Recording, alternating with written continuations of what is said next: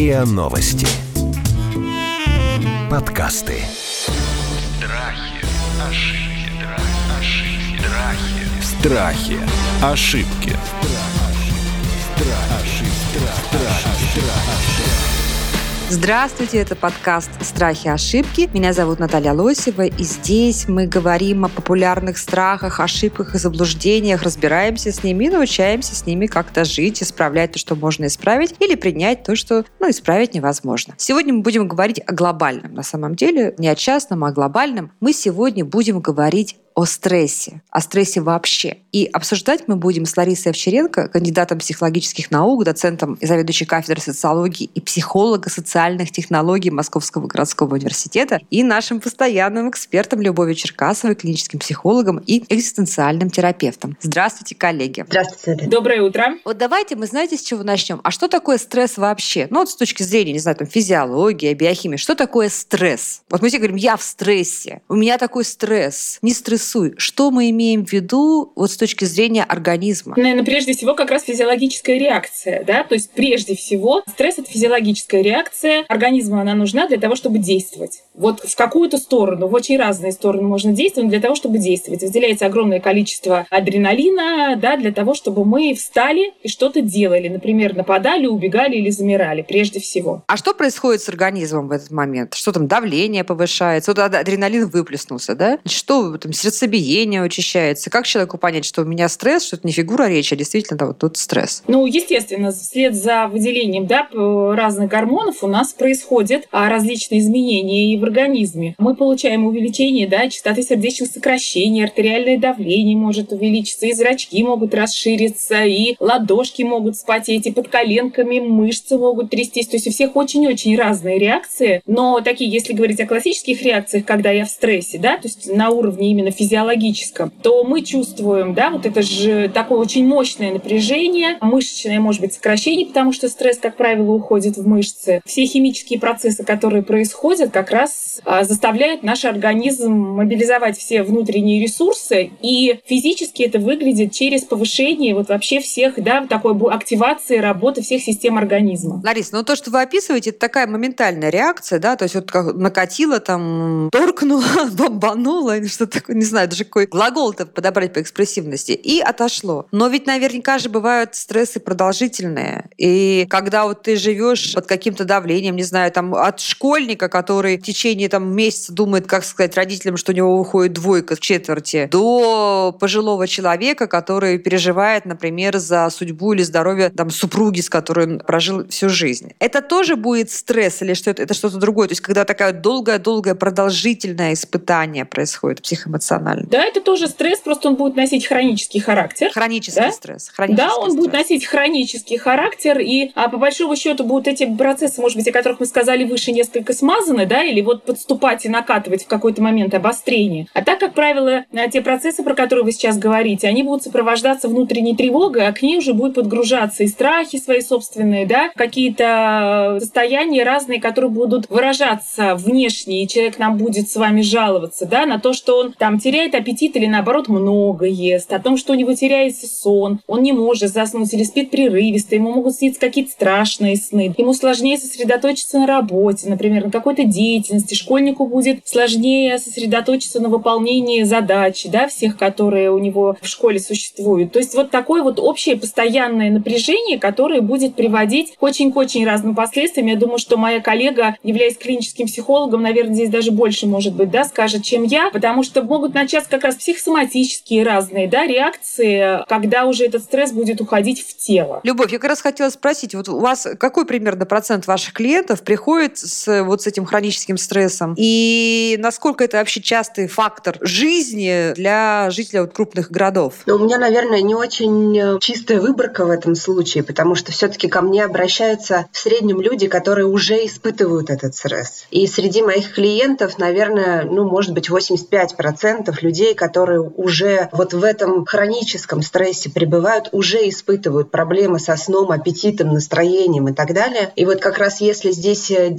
как-то проводить параллель между тем стрессом, который хороший и полезный, да, ну, как-то пытаться его вот а вот, Люб, подождите, а давайте да, вы сейчас да. сразу и расскажете, что такое полезный стресс с точки зрения клинического психолога, и что такое стресс разрушительный и неполезный? Наверное, здесь очень сложно какую-то однозначную провести грань. Ну, э, и мне вот хочется, хочется в дополнение к Ларисе говорить о том, что есть вот эта так называемая общая адаптационная реакция на стресс, да, которую наше тело выдает. Но ведь каждый человек по-разному реагирует на один и тот же стрессор. И вот здесь включается индивидуальный блок, который для каждого из нас говорит, для тебя это стресс, а для Васи это не стресс. А для тебя, деточка, это стресс, потому что у тебя вот такой вот жизненный опыт, вот такая биологическая предрасположенность. Дайте примеры. Вот такая... Дайте примеры реальной жизни. Да, конечно. Ну, пожалуйста, я споткнулась на глазах э, у большого количества людей. И для меня это очень большой стресс. Конечно, стыдно, потому... ты смущен. Стыдно, я смущена. Да? Потому что, когда, например, сейчас очень грубо, да, в детстве, когда я спотыкалась, шла рядом с мамой, мама вместо того, чтобы мне посочувствовать, еще мне там, не знаю, шлепала по попе и говорил, господи, да что ж ты вечно смотри под ноги. Для другого, да, для которого, в принципе, такого опыта не было. Или, да, если мы говорим про биологические механизмы, предрасположенность к высокому выбросу адреналина просто ниже, просто меньше этих гормонов. Не будет А, то есть реакции, чисто да? физиология это может быть. Она тоже здесь влияет. То есть нельзя все там сбрасывать только на какой-то ранний детский опыт. Физиология тоже играет здесь большую роль. И это целая группа факторов. И вот для одного выстрелит на спотыкании на улице на глазах у других людей, а для другого нет. Причем иногда даже при прочих равных, да, вот обоих там мама шпыняла в детстве за это, у одного будет сцепка, у другого нет. Но это не полезный стресс. Я бы сказала, что это полезный стресс. Почему? В чем а, такого переживания? Я бы сказала, что на входе большую часть стрессоров, кроме каких-то остро-травматических, наверное, мы в принципе можем отнести к полезным. Потому что когда это с нами происходит, и мы испытываем вот эту реакцию стыда, смущения и так далее, это для нас показатель того, что что-то не в балансе. Да? То есть мы здесь, в этой точке, уже можем обратить внимание, почему я так реагирую,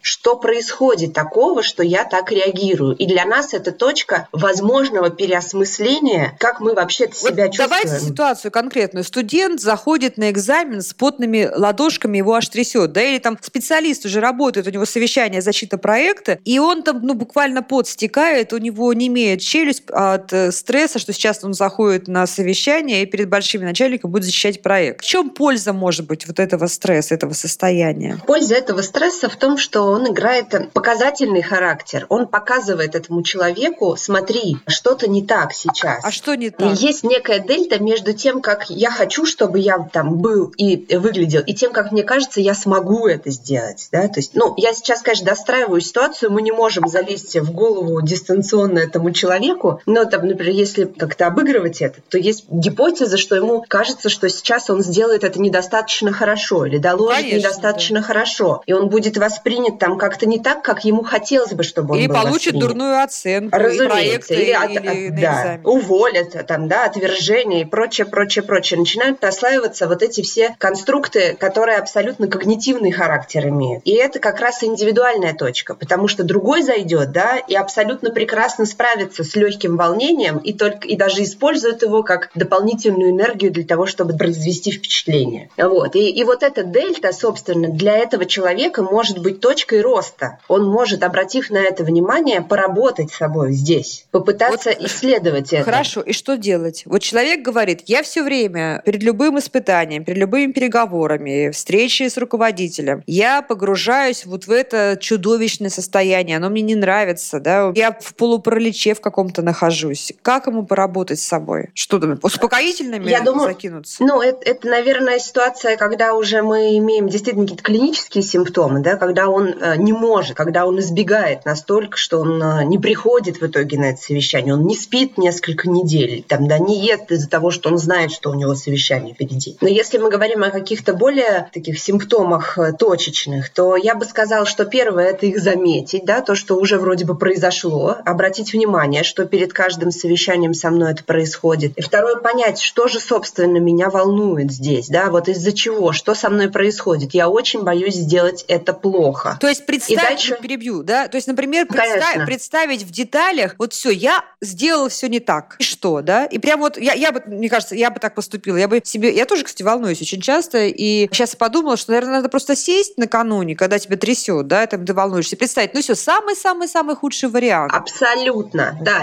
очень-очень отзывается, да, потому что здесь включается так называемый механизм катастрофизации, угу. который не находит разрешения. И из-за этого мы вот по этой петле тревоги ходим. А если сесть, привести себя даже в этот самый темный угол, да, вот прийти и подумать, вот, ну все, ну вот провалил, просто вот катастрофа. Что тогда, да, вот что если это случится, как я себя поддержу, что я буду делать, какие могут быть у этого последствия. И их э, для себя прорисовать, то есть поддержать себя заранее, несмотря на любой исход, это действительно может помочь снизить тревогу. Я готов встретить любые последствия, я готов с ними справиться, потому что любая катастрофизация – это про страх не справиться. И это лишь часть, да, и это такая когнитивная работа, работа с мыслями. Мы фактически с ними работаем. Есть еще физиологическая часть. Перед входом на это совещание мы можем просто какие-то самые простые техники стабилизации эмоционального состояния поделать. Подышать глубоко, сконцентрировавшись на дыхании, почувствовать свое тело, как ноги стоят на полу, как там, да, э, попа, задняя поверхность бедер сидит на стуле. Себя как-то осознать в этот момент. И это тоже поможет стабилизироваться, потому что тело немного успокоится, и тело перестанет давать обратно в мозг информацию о том, что все плохо, все тревожит. Тело расслабленное, и оно уже посылает в мозг совершенно другой посыл, что ты нервничаешь, успокойся, смотри, тело расслабленное, значит, ничего плохого не происходит. То есть мы через мысли, через тело здесь можем на это влиять. А знаете, как христиане себя приводят в чувство? Как? У нас христиан есть такая молитва «Царю небесный», которая читается, называется молитва на начало всякого дела. И вот христиане маленьких детей с самого-самого раннего возраста приучают. Вот садишься делать уроки, там, или там, надо тебе сейчас отвечать, или на экзамен. Прочитай эту молитву. И мне кажется, что в этом, ну, кроме вот э, мистического, э, метафизического смысла, есть еще и очень хороший психологический регулятор, да, потому что ты, ты же в это время, когда ты читаешь молитву, должен от всего отвлечься. Ты читаешь эту короткую, причем очень красивую стилистически молитву, и вот, наверное, как-то раз и себя собрал в кучку, и уже заходишь. Очень хорошая да? практика. Да? Здорово. Да, с психологической точки зрения здорово, правда. Хотела сказать пару слов буквально про, да, вот про э, молитву. Это как любое ритуальное действие на входе в любую деятельность будет прекрасно работать. И это чудесно. Во-первых, а, сам размеренный текст молитвы, да, он приводит э, в стабильное состояние, как раз то, о чем Любовь чуть выше говорила, да, сосредоточиться, настроиться. Плюс еще это некоторый ритуал. Для кого-то это перед началом рабочего дня карандаши поточить, знаете, для кого-то там чашку кофе выпить. Это вход, настройка, и да, это прекрасно работает. Так угу. что пользуйтесь.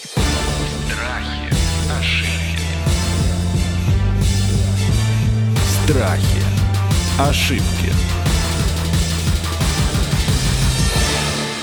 Ларис, вас хотела вот о чем попросить просуждать. Вот, наверное, глупо отрицать, что мы сейчас вместе со всем земным шаром находимся в особом стрессе, да, потому что на памяти наших поколений не было, ну вот, слава богу, война это уже очень давно, и мы только можем какую-то память хранить об этом. Это, мне кажется, такой вот первый, ну, может быть, перестройка еще для нашей страны была таким стрессом, вот с неопределенностью, с непонятными угрозами, но вот для декады это, наверное, самый большой стресс, который мы испытываем испытываем всей страной и всем миром. Конечно же, я говорю про пандемию. Вот я сегодня с утра посмотрела новости, смотрю, что в Израиле уже вторая волна, они вводят ограничения и во многих, во многих странах. И опять ты понимаешь, ну да, значит, ничего не закончилось, вот эта неопределенность продолжается. Вот что вы думаете вообще про весь этот стресс, как он э, нас изменит? Умножается ли этот стресс для человека из-за того, что вокруг все тоже стрессуют, да, и тебе не на что опереться? Или наоборот, так проще стрессовать вместе? В общем, просто обсуждайте, пожалуйста, вместе с нами. Ну, вы знаете, здесь на самом деле ситуация пандемии, как любая неизвестная ситуация, она изначально стрессогенная, потому что у человека, ну, у большинства из нас, как вы совершенно справедливо выше заметили, да, в актуальном опыте нет этого опыта вот такого проживания, вот такой самоизоляции, за исключением, ну, не очень большого, к счастью, количества людей, которые в силу, например, там, болезни деток в семье, да, всю жизнь живут вот в такой самоизоляции, стерильности, да, и вот прочих специальных условий, которые нужны, ну, вот прям при определенных обстоятельствах кризисах. Поэтому, конечно, вот эти условия пандемии, они вдруг на нас свалились, хотя у нас в некотором смысле у россиян была возможность к этому подготовиться хотя бы информационно, потому что в Европе, да, уже этот опыт был, его обсуждали, мы могли хотя бы про это слышать и так или иначе его с собой соотнести. Ой, мне кажется, здесь, здесь перебилась, мне кажется, что это вообще не работает. Вот, к сожалению. Это вот те самые чужие грабли, где-то далеко Это однозначно. Это однозначно, да. Свои грабельки мы носим все-таки в своем кармане. Я согласна, но я имею в виду хотя бы информационно, да, визуально по картинке мы как-то могли понимать, во всяком случае, что это может быть. И, конечно, когда мы провалились в это, то очень многие за счет этой пандемии, Любовь об этом говорила чуть выше, провалились каждый в собственную травму, да, если она была, и поэтому переживал это тоже каждый очень по-разному. И в этой связи, а, как и любой кризис, для кого-то это точка роста, а для кого-то это точка еще большего падения. Поэтому каждый это проживает в связи с тем опытом, актуальным опытом, который у него есть. И, кстати, не только индивидуальным и трансгенерационным опытом тоже, потому что память поколений у нас по родовой системе передается очень хорошо. И если по роду передалась там травма, например, там раскулачивание революции, потом подключилась, да, по переживанию подключились в Великой Отечественной войне и так далее, то вполне себе возможно, да, что это трансгенерационное миграционное, да, вот такое переживание, оно усиливает и актуальную тревогу, в которой мы сейчас находимся. Вот я хочу, давайте сейчас мы сделаем отвлечение угу. и чуть подробнее расскажите. Мы никогда об этом не говорили, вот про это трансгенерационное переживание и про, соответственно, трансгенерационный стресс. А как это работает? Это работает, э, когда передается некоторая модель, например, переживания, реагирования, либо модель какого-то да, поведения. Дайте пример, пожалуйста. Можно я, я спрошу, то, Конечно. то, то это или не то? Вот, например, все петербуржцы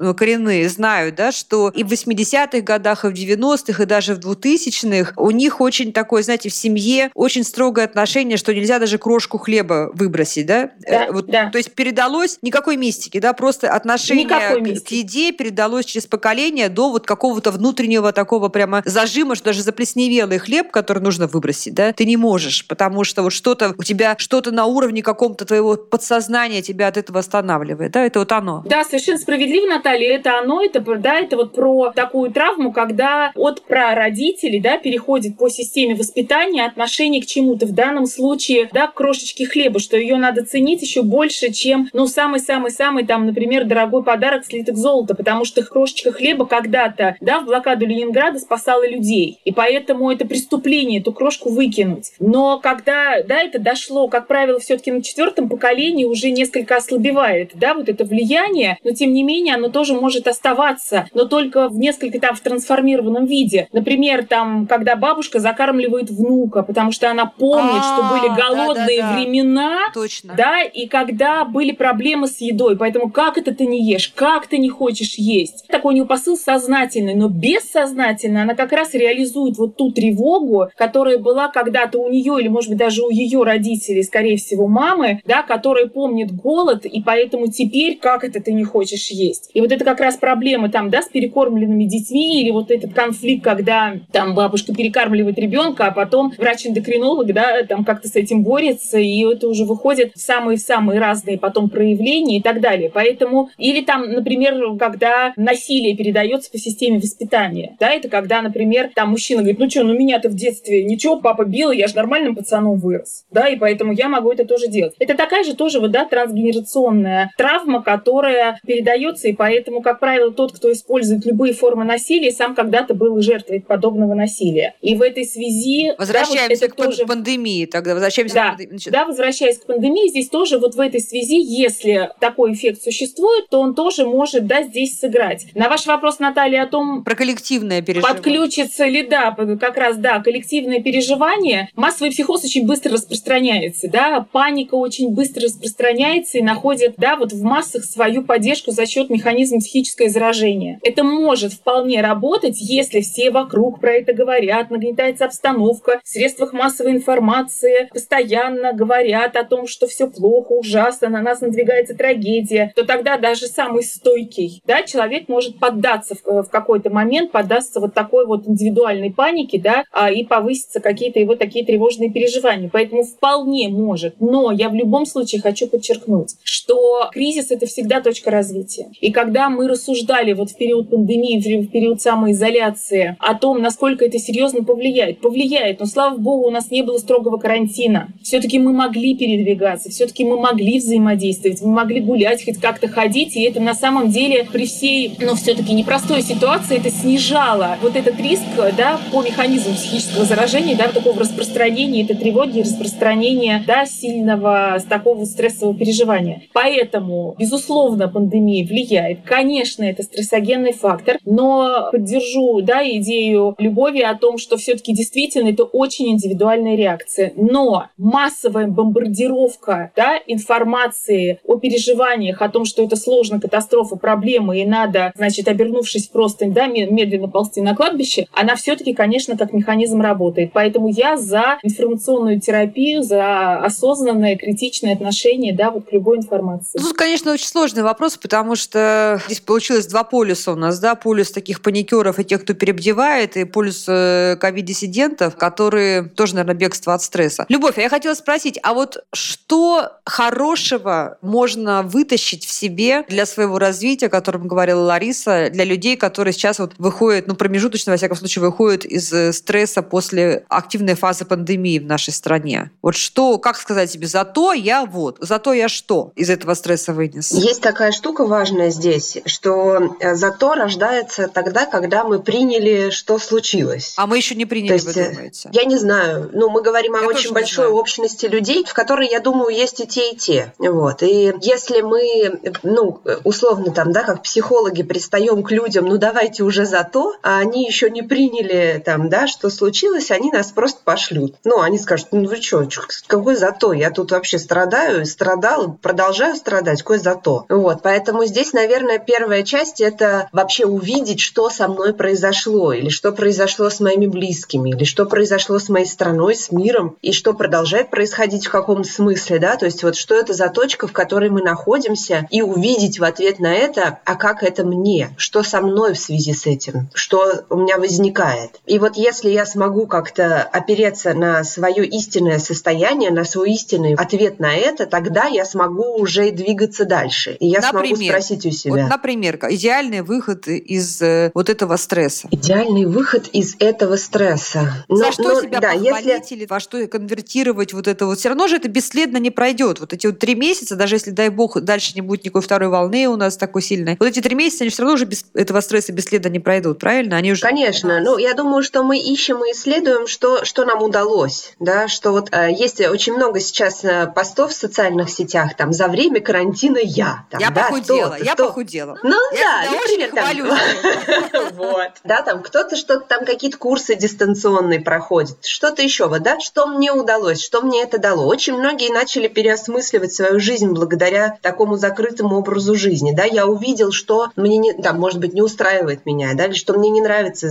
там в моей обычной жизни благодаря этому, да, то есть что это время мне дало и как я могу привнести эти изменения дальше в свою жизнь. То есть даем домашнее задание нашим любимым дорогим слушателям. Сесть и написать на листочке самое лучшее, что вы себе вытащите. Даже если вы научились готовить какую-то картошку там по-новому жарить, да, даже если вы располнели, все равно у вас есть что-то другое, чего вы достигли. Даже, мне кажется, нахождение в доме тоже можно для себя переосмыслить и думать, блин, я же раньше так мало, вот я так про себя думаю, я так раньше мало была дома, а сейчас я все время дома. Какие ошибки мы совершаем, вот классические, базовые во время стресса? Давайте этим финализируем. Борис, давайте вы начнете. Ну, ошибки, знаете, тоже все очень, да, очень индивидуально. Мы тоже все-таки действительно мы говорим об очень большом количестве людей. И, наверное, самой главной ошибкой, да, что мы позволяем себе загонять себя в этот стресс в каком смысле, что мы либо не ищем помощи, да, либо не пытаемся как-то вот этот стресс реализовать, ну хотя бы, да, там через друзей, через близких, которые все терпят, да, и мы с ними можем про это говорить. Наверное, все-таки ошибки связаны прежде всего с тем, что я не берегу себя, не люблю себя и позволяю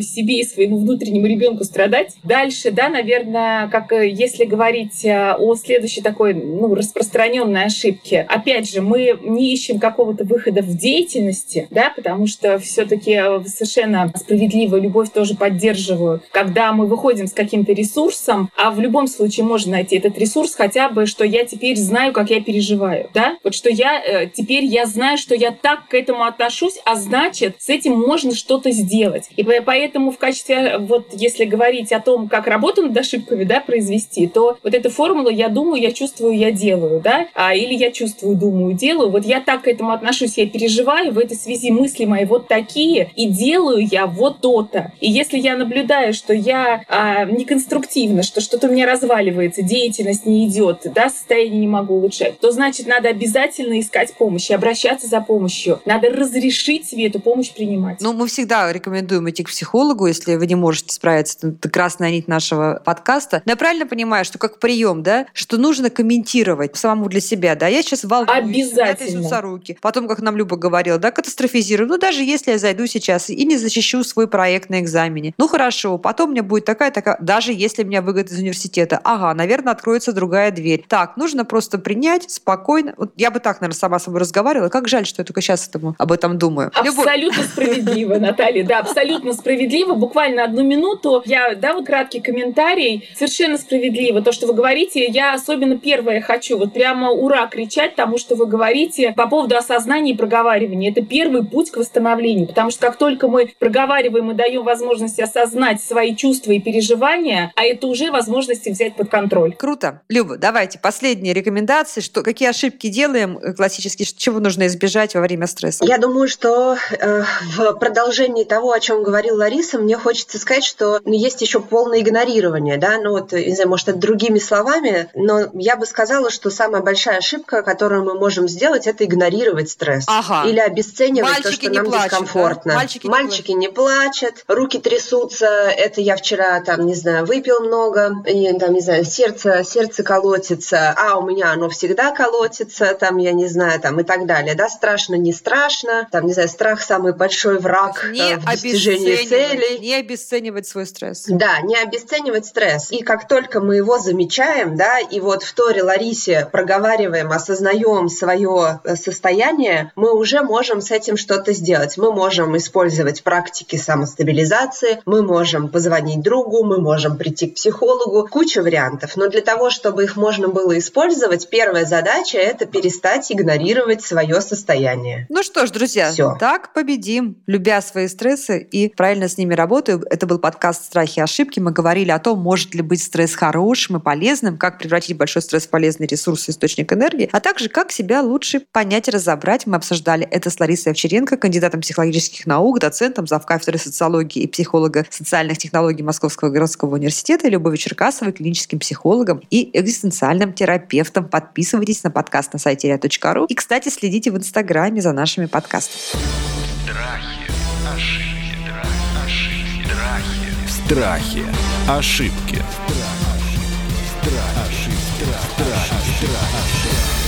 Слушайте эпизоды подкаста на сайте ria.ru в приложениях Apple Podcasts, CastBox или SoundStream. Комментируйте и делитесь с друзьями.